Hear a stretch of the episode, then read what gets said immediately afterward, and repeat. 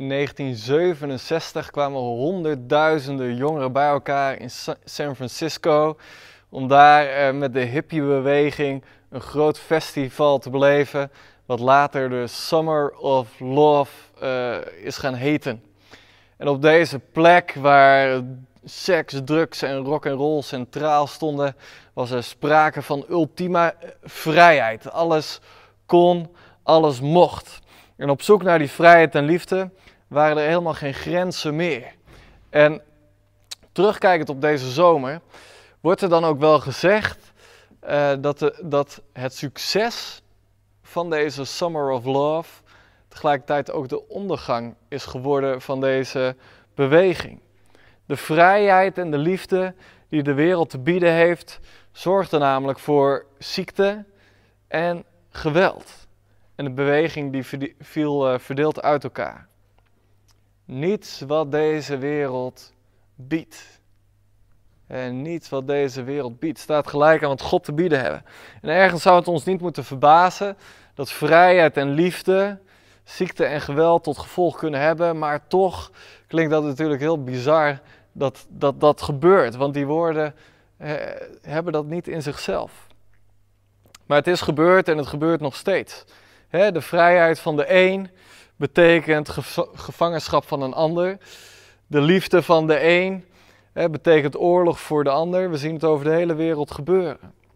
Maar wat zegt de Bijbel nou over de wereld en de liefde? Ik kwam uit bij 1 Johannes 2, vers 15 tot en met 17. En ik wil ze even vers voor vers met je doornemen. Vers 15 staat: Heb de wereld niet lief en ook niet wat in de wereld is. Als iemand de wereld lief heeft, is de liefde van de Vader niet in hem. De normen en waarden van onze maatschappij zouden niet moeten bepalen wie we zijn als volgeling van Jezus. heb de wereld niet lief. Want als iemand de wereld lief heeft, is de liefde van de Vader niet in hem. En niet wat onze cultuur biedt, maar wat God verlangt. Dus laat Jezus je vormen, juist ook als het gaat over liefde. En Johannes zegt hier niet dat het slecht is om een mens te zijn, maar de normen en waarden die de wereld kan hebben, die zijn niet te rijmen met wie God is. Want wat heeft die wereld dan te bieden? Vers 16, want al wat in de wereld is, de begeerte van het vlees, de begeerte van, van de ogen en de hoogmoed van het leven, is niet uit de vader, vader maar uit de wereld. er is een conflict tussen de verlangens van de mens op deze wereld en de verlangens van God. Paulus spreekt er ook over in Galaten. Maar hier, hier worden drie dingen genoemd. Hè? De begeerte van het vlees. De wereld die zegt eigenlijk, je moet altijd verzadigd zijn. Als je het bijvoorbeeld op eten plakt. Je, je moet altijd goed gevuld zijn, het moet lekker vullen. Terwijl de Bijbel leert ons om te vasten. Dat het helemaal niet altijd verzadigd hoeft te zijn. De begeerte van het oog. Van het oog. De wereld die trekt aan ons en die zegt: hey, je moet dit zien, je moet hier naar kijken. Oh, we worden op allemaal manieren verleid. De Bijbel leert ons juist: hey, naar sommige dingen moeten we misschien maar niet kijken en daar heel bewust voor kiezen. En dan het hoogmoed van het leven. hoe vaak zijn we wel niet vol van onszelf of proberen we ons te profileren, maar te laten zien waar we goed mee bezig zijn, dat ons leven ook goed gaat. En dan leert de Bijbel ons juist om dienstbaar te zijn, om nederig te zijn, om jezelf af te leggen. En dan komen we uit bij vers 17 en dan staat en de wereld gaat voorbij met haar begeerte. Dus al die dingen die gaan voorbij, maar de wil van God, maar wie de wil van God doet, blijft tot in eeuwigheid. De wil van God blijft tot in eeuwigheid. Eh, eh, en daarom is het de moeite waard om ons steeds weer aan God te verbinden, om Hem te kennen, om het Hem op te trekken. En nu gaan we weer een zomer in.